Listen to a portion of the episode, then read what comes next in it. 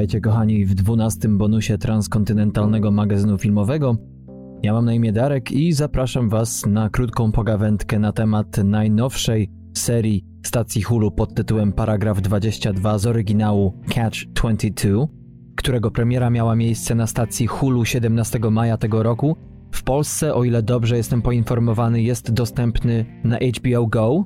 Tym, którzy znają książkę, oczywiście nie ma co przybliżać e, akcji dzisiejszej serii, natomiast ci, którzy nie bardzo kojarzą, czy przynajmniej nie pamiętają o co chodzi, no to przypomnijmy, że paragraf 22 jest to książka, która opowiada o wojennej historii Johna Josariana, który jest bombardierem w armii amerykańskiej i który nie może znieść faktu, że tysiące ludzi próbuje go zabić na wojnie. Tak się zdarza.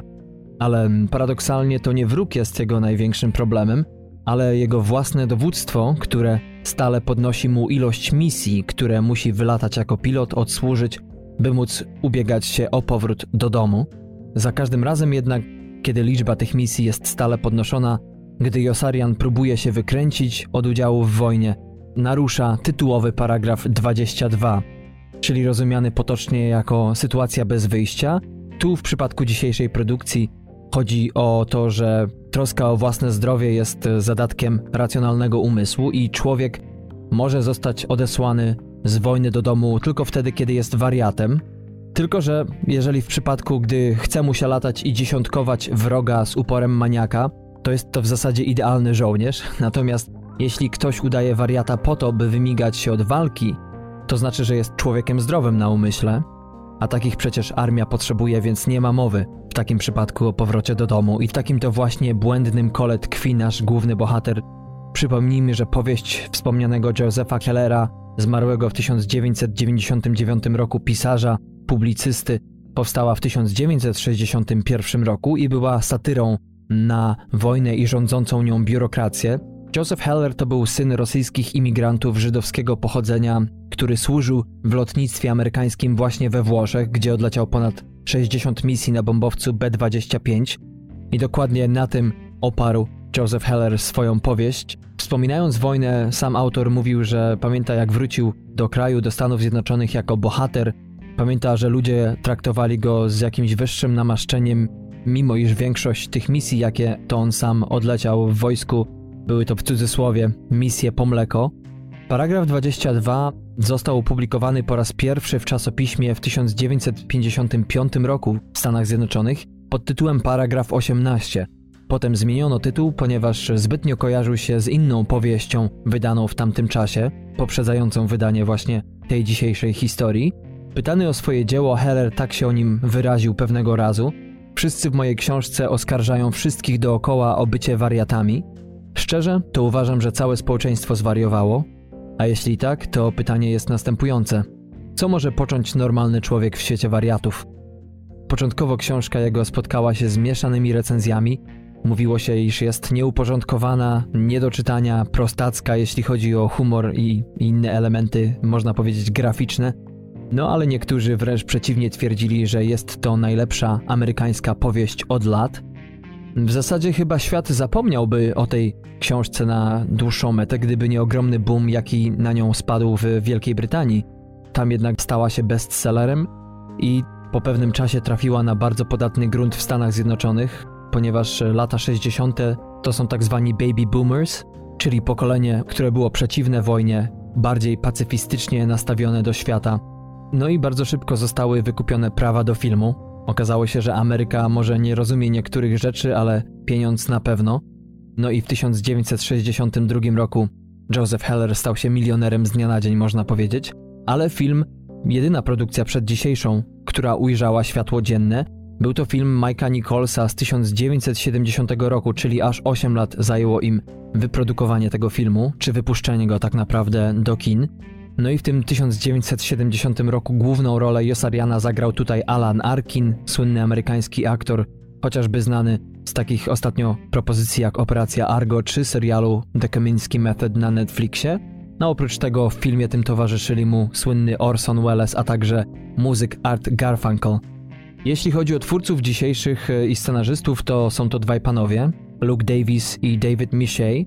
Tego pierwszego możecie znać, jeśli chodzi o scenariusze do takich filmów jak Lion Droga do domu, za który otrzymał nominację do Oscara, a także nagrodę BAFTY.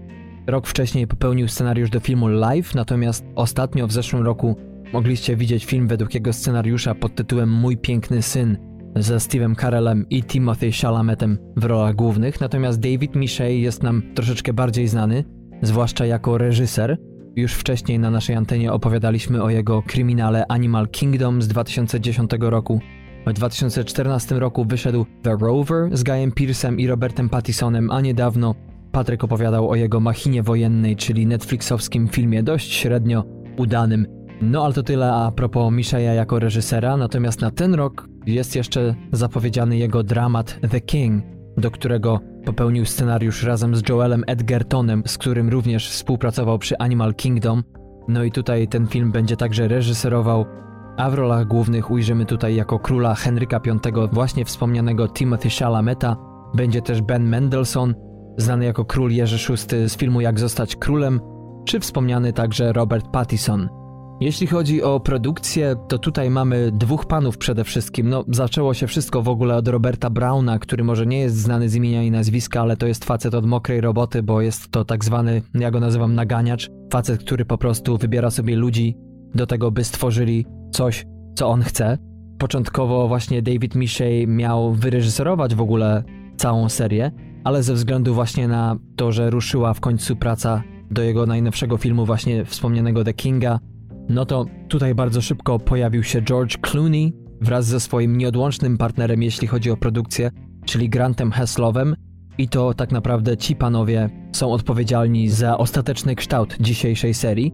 George'a Clooney'a oczywiście nie trzeba przedstawiać. Grant Heslow przede wszystkim znany jest w Hollywood jako producent, bo w 2013 roku na przykład otrzymał Oscara i BAFTę za operację Argo, a oprócz tego ma także trzy inne nominacje do Oscara za Idy Marcowe, i tutaj mamy dwie nominacje za film oraz scenariusz oryginalny oraz za film Good Night and Good Luck George'a Clooney'a, a dzisiaj gra lekarza polowego w serialu, do którego to wielokrotnie przychodzi nasz Josarian, by wykręcić się od obowiązków wojennych. Ci dwaj panowie, a także Ellen Kuras, to są właśnie reżyserowie dzisiejszej serii. Każde z nich wyreżyserowało po dwa odcinki, chociaż podobno cała trójka była obecna na planie dzień w dzień podczas kręcenia całego serialu. Ellen Kuras przede wszystkim znana jest jako autorka zdjęć do np. miniserialu Wormwood czy Zakochanego bez pamięci, ale ostatnio wzięła się także za reżyserię coraz chętniej i to seriali i na jej koncie mamy takie chociażby jak The Umbrella Academy, Ozark czy Legion. Jeśli chodzi o obsadę, to tutaj mamy no naprawdę całkiem sporą ilość aktorów do wymienienia, ale zamiast tutaj wyszczególniać, gdzie to nie widzieliśmy tych aktorów, w jakich to serialach czy filmach, to może skupię się przede wszystkim na tym, kogo grają i, i generalnie co to za postać. Głównego bohatera gra tutaj świetnie obsadzony i robiący genialną robotę Christopher Abbott.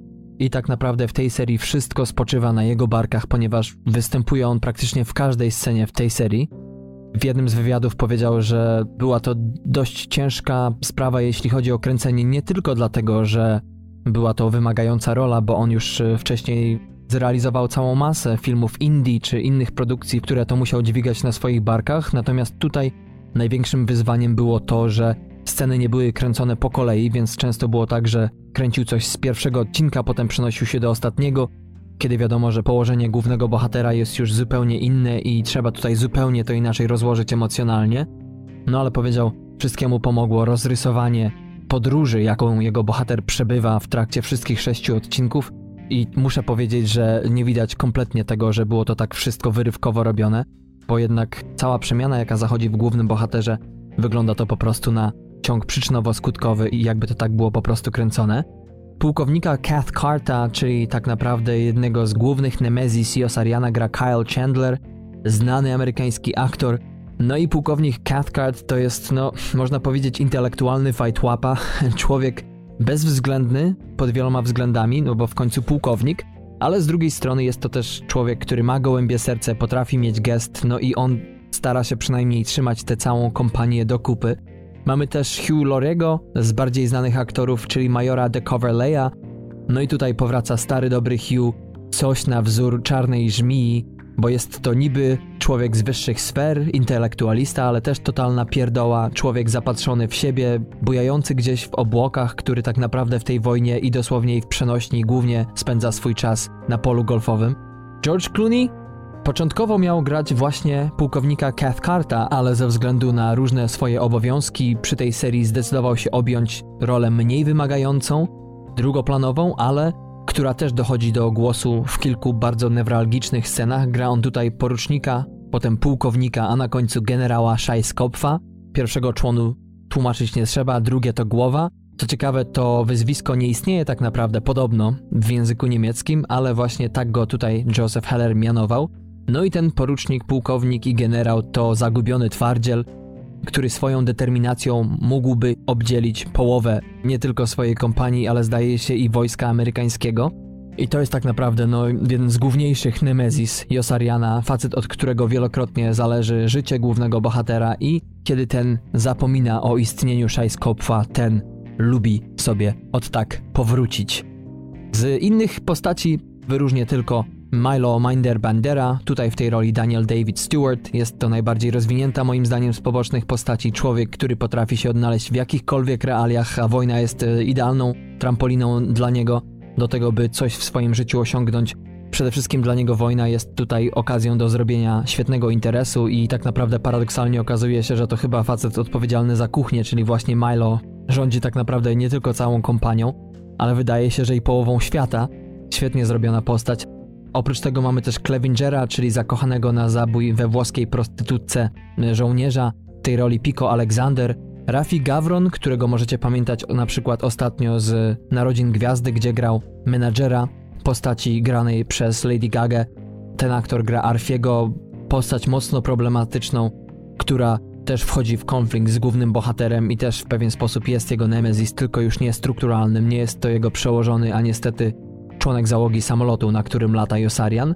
No i oprócz tego mamy majora, majora, majora, majora, czyli Louisa Pullmana, a te cztery majory wzięły się z tego względu, że ojciec przy porodzie tak mu dał na imię, drugie imię i nazwisko, robiąc psikusa swojej żonie, natomiast w wojsku człowiek ten dorobił się także i stopnia majora, więc stał się nim do potęgi czwartej, a oprócz tego mamy świetne cameo w postaci Giancarlo Gianniniego, który gra tutaj Alfonsa Marcello, który oprócz tego, że dostarcza właśnie uciech spragnionym wojakom amerykańskim w Rzymie, uczy ich czasami relatywnej moralności na wojnie. Mamy też Julie Ann Emery w roli Marion Scheiskopf, czyli żony naszego pułkownika, porucznika generała, która to kradnie oko naszemu głównemu bohaterowi. Zdjęcia do tego serialu kręcono od maja do września zeszłego roku na Sardynii i w Rzymie. Jeśli chodzi o odczucia związane z dzisiejszą serią sześciu odcinków po około 40 minut, no jest to produkcja pełna nostalgii związanej z tragicznymi, ale też i fascynującymi latami 40. W porównaniu do książki oczywiście nie zawiera ona całego ogromu, jaki Heller zawarł w swoim, można powiedzieć, magnum opus. Gdyby przenieść cały tak naprawdę absurd i stany duchowe bohatera, to nie wiem, czy serial w ogóle byłby do strawienia. Jest może też mniej humoru tutaj niż mogłoby się wydawać, niż zawarte jest w książce, ale przynajmniej clue całego pierwowzoru jest w tej serii moim zdaniem dość wiernie oddane.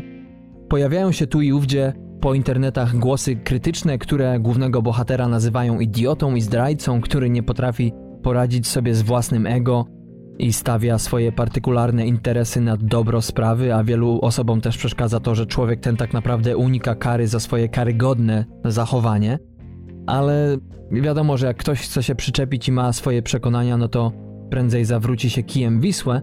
Ja natomiast uważam, że takie postawienie sprawy ma bardzo mało wspólnego z prawdą, bo ta seria jest naszpikowana tyloma niuansami mimo wszystko, tyloma ważnymi rzeczami, które tu i ówdzie się przewijają, że ten obraz tak naprawdę wojny, obraz tego istnienia w kwaterze polowej, obraz służby w imieniu dobra jest, staje się bardziej skomplikowanym i problematycznym jeśli wierzyć słowom jednego z bohaterów serii, że wojna koncentruje władzę w rękach tych, którzy są najbardziej skorzy do jej nadużycia, no to oprócz walki z nazistami, co było oczywiście tu jedną z niewielu niepodważalnie właściwych rzeczy w całej tej istocie wojny, no to jednak biurokracja, która wiąże władnym ludziom ręce na wielu szczeblach i często też powoduje miejscową głupotę do potęgi entej, to wszystko czyni sprzeciw głównego bohatera rzeczą o wiele ważniejszą niż wydaje nam się na początku serii. sam po pierwszym odcinku traktowałem te jego wykręty jako od no, pragnienia, które są może lekko niepoważne, egoistyczne, nawet przy całej sympatii do głównego bohatera. No ale im dalej poznajemy realia, jakie choćby ta mała struktura wojskowa, jaką była ta amerykańska jednostka lotnicza, narzuca na jednostkę ludzką, tym bardziej zaczęło mnie dziwić, że po prostu większej ilości ludziom nie odbija. No ale taka optyka to przywilej tych, którzy wojnę znają z opowiadań, czy też jak często bywa z ekranów monitorów. Samo przedstawienie armii nie jest to jednak tylko od taki krytyczny pogląd na samą tę strukturę, samą tę ideę, bowiem to jak zostało przedstawione codzienne życie i perypetie tej jednostki sprawia, że tak naprawdę problem jest o wiele bardziej złożony, bo armia przeszkadza żołnierzowi, a żołnierz armii.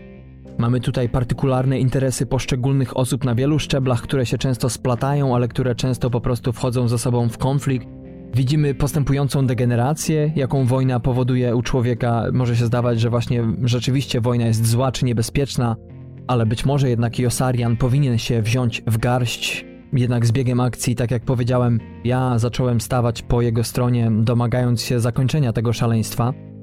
Na plus też trzeba zarzucić tej serii mieszankę humoru i tragedii, ponieważ no, ja w ogóle twierdzę, że komediodramat to jest chyba jeden z lepszych gatunków, bardziej uniwersalnych przynajmniej. Jest to idealna mieszanka przemycenia czegoś prawdziwego w bardziej lekki sposób, tak jak tutaj w przypadku dzisiejszego serialu, też owiniętego nostalgię. W ogóle front włoski to jest temat, którego ja nie zgłębiłem tak naprawdę ani filmowo, ani za bardzo jeśli chodzi o książki. Natomiast e, widać tutaj rzeczywiście taką prowincję włoską, te piękne krajobrazy, bo też e, żołnierze nie tylko tkwią non-stop w namiotach, ale także często dostają przepustki, żeby odstresować się po udanej misji.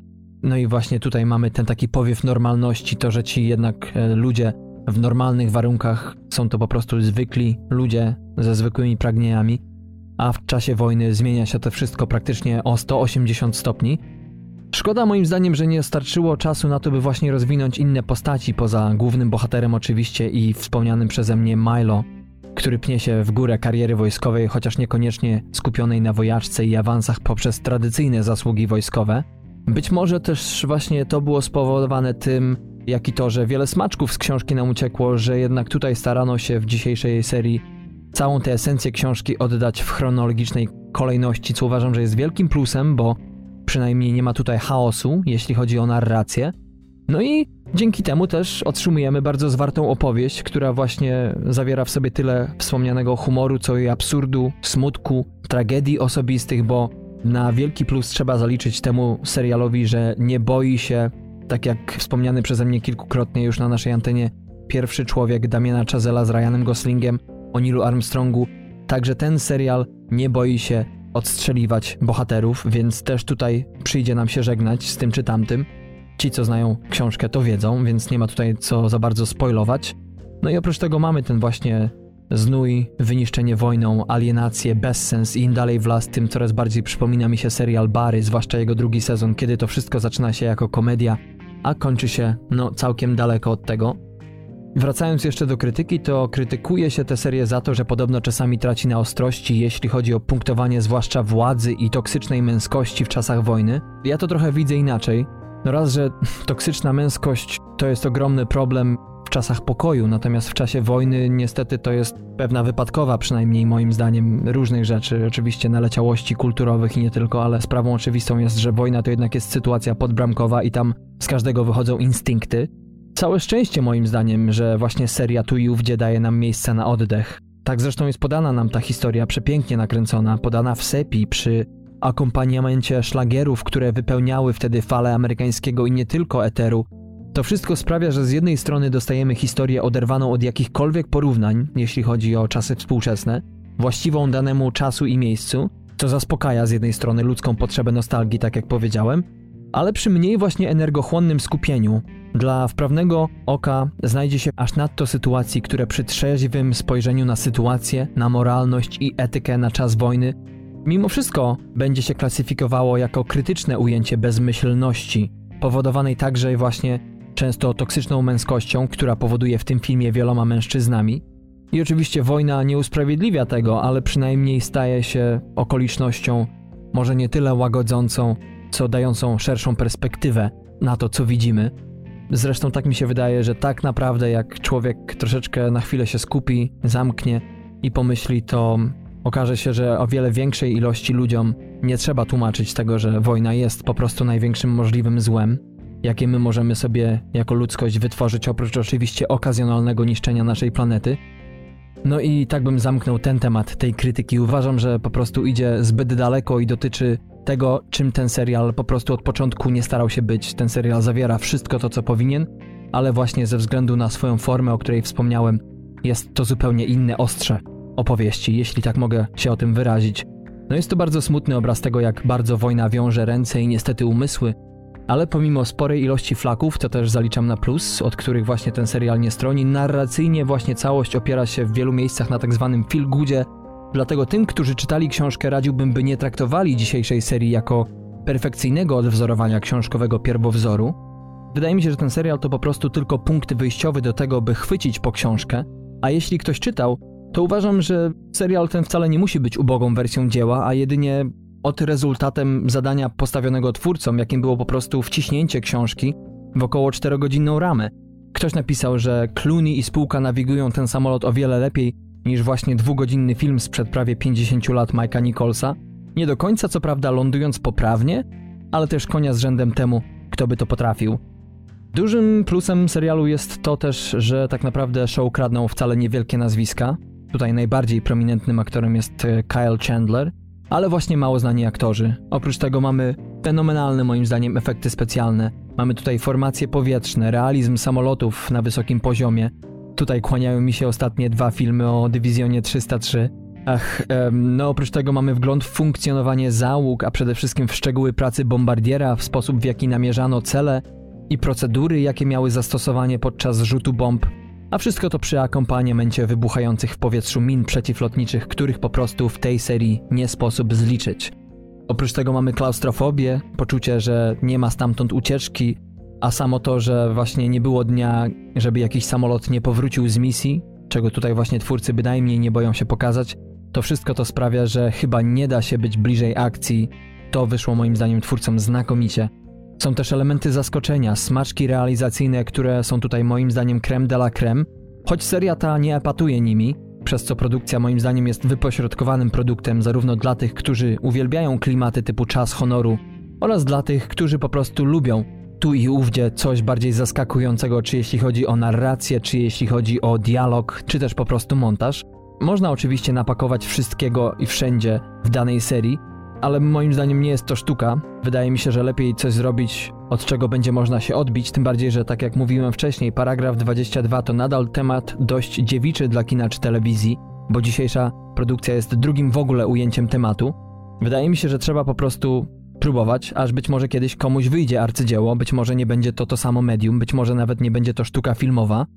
Można też patrzeć na to dzisiejsze dzieło jako właśnie taką, takie uzupełnienie filmowego poprzednika, któremu pomimo pięknych ujęć i kilku niezapomnianych scen czy kreacji, jednak brakowało zbyt dużo z przesłania książki, by uznać tamten film za satysfakcjonujący, a dzisiejsza seria moim zdaniem stara się temu zaradzić i uważam, że jej się to jednak udaje i to całkiem nieźle. Przede wszystkim nasz główny bohater jest tutaj zarówno protagonistą, jak i obserwatorem, podobnie jak w książce. Mamy tutaj sporo właśnie konwersacji w stylu takiego słynnego amerykańskiego duetu komediowego Abbott i Costello, no i niedorzeczność też wielu wymian jest celowa, a przy tym jednak scenarzyści dawkują ją z głową. Być może ci z Was, którzy są wielkimi fanami książki, uznają to za niedostateczne, ale wydaje mi się, że dla tych, którzy nie znają stylu Hellera, będzie to takim otworzeniem drzwi, zachęceniem, by właśnie zapoznali się z tym dziełem. Wracając jeszcze do wspomnianego przeze mnie uczucia klaustrofobii, to jeden z krytyków moim zdaniem celnie porównał je do tego, jakie powoduje choćby film czy miniseria Das Boot, no i mimo iż humoru jest ciutkę może za mało, to jednak sceny dramatyczne moim zdaniem są sprawnie wykorzystywane do tego, by skrócić dystans między widzem a wojną i niepostrzeżenie przenieść go sprzed monitora na pokład samolotu, stołówkę polową czy namiot, który z biegiem dni staje się po prostu coraz bardziej pusty, coraz bardziej obcy. Na IMDb ta seria przy około 3000 głosów ma ocenę 7,9, choć jeśli chodzi o ocenę poszczególnych odcinków, a to są dwie niezależne od siebie oceny, to żaden z nich nie schodzi poniżej oceny 8.3. Na Rotten Tomatoes krytycy w skali 10-punktowej oceniają ten serial na 7.3 przy 85% aprobacie, widzowie oceniają na 7-8 na 10 przy 77% aprobacie, więc wydaje mi się, że albo książka mało znana, co nie jest prawdą, albo po prostu widać, że fani no, w większości aprobują to, co udało się producentom i scenarzystom wykombinować. Moja ocena końcowa to 13 na 15. Uważam, że jest to pozycja obowiązkowa dla każdego, kto lubi tematy II wojny światowej, lubi lekkość, ale też lubi i rzeczy, które mogą ścisnąć za serce. Można naprawdę wczuć się i odpłynąć w trakcie seansu tej serii. Jest na co popatrzeć, jest czego posłuchać i mam nadzieję, że uda Wam się, kochani, obejrzeć tę serię i podzielić się z nami Waszą opinią. Ja na pewno wrócę do książki, zresztą już wczoraj zacząłem ją czytać, ponieważ no, wydaje mi się, że tak naprawdę dzisiejsza seria nie kradnie nic, a jest y, moim zdaniem nawet świetną reklamą książki, bo jeżeli seria potrafi wyjść całkiem udanie, no to czym dopiero jest książka? Jest wiele przecież dzieł, które nie dają się przełożyć na język filmu.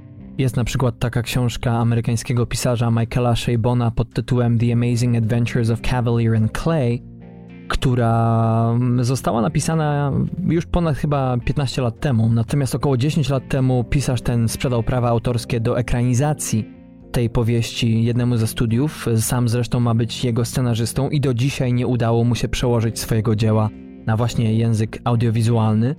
A tutaj jednak wydaje się, że nie jest to takie trudne, chociaż wiadomo, jest to tylko skrawek świata, skrawek przede wszystkim świata głównego bohatera, w którego głowie dzieje się tyle, że tak naprawdę jest rzeczą niemożliwą pokazanie tego wszystkiego, bo wtedy byłoby to naprawdę dzieło dla dzieła, arthouse jakich mało, a tak tutaj atmosfera jednak przybliża nas do tego i może niekoniecznie czujemy się tak jak bohater, ale widzimy i współczujemy mu, przynajmniej w moim odczuciu, jego losom i temu trudnemu położeniu, w jakim się znalazł, a w dzisiejszych czasach to nabiera zupełnie innego wymiaru, bo bo i też wszystko się dzisiaj ściera, świat się globalizuje i bardzo wiele osób dziś nie poszłoby po prostu pod broń. To zresztą jest proces, który postępuje od wielu dekad, więc tym bardziej dzisiaj, moim zdaniem, ta książka nabiera nowego wymiaru niż to było chociaż w latach 60. czy 80., kiedy właśnie baby boomerzy, czyli ludzie urodzeni w latach 40., zaraz po wojnie czy w trakcie, dorastali i chwytali po tę książkę masowo. No i tyle, kochani. Jeśli chodzi o dzisiejszy bonus, Dziękuję serdecznie za uwagę. Polecamy się na przyszłość. Nasza strona www.tmfpodcast.com. Na Instagramie i Facebooku jesteśmy dostępni pod aliasem TMF Podcast, na Twitterze TMF Dolny podkreślnik podcast. Zapraszam Was serdecznie na następny półodcinek Patryka, który powinien wyjść, jeśli nie w ten weekend, to już zaraz po nim, w którym to posłuchacie sobie o najnowszym serialu stacji HBO Czernobyl, ale także i pewnie Patryk wykombinował już film, o jakim wam opowie. No a potem oczywiście odcinek pełny, chyba że jeszcze zdarzy się jakiś bonus którego z nas. To tyle na dziś, kochani. Trzymajcie się ciepło i do usłyszenia już niedługo.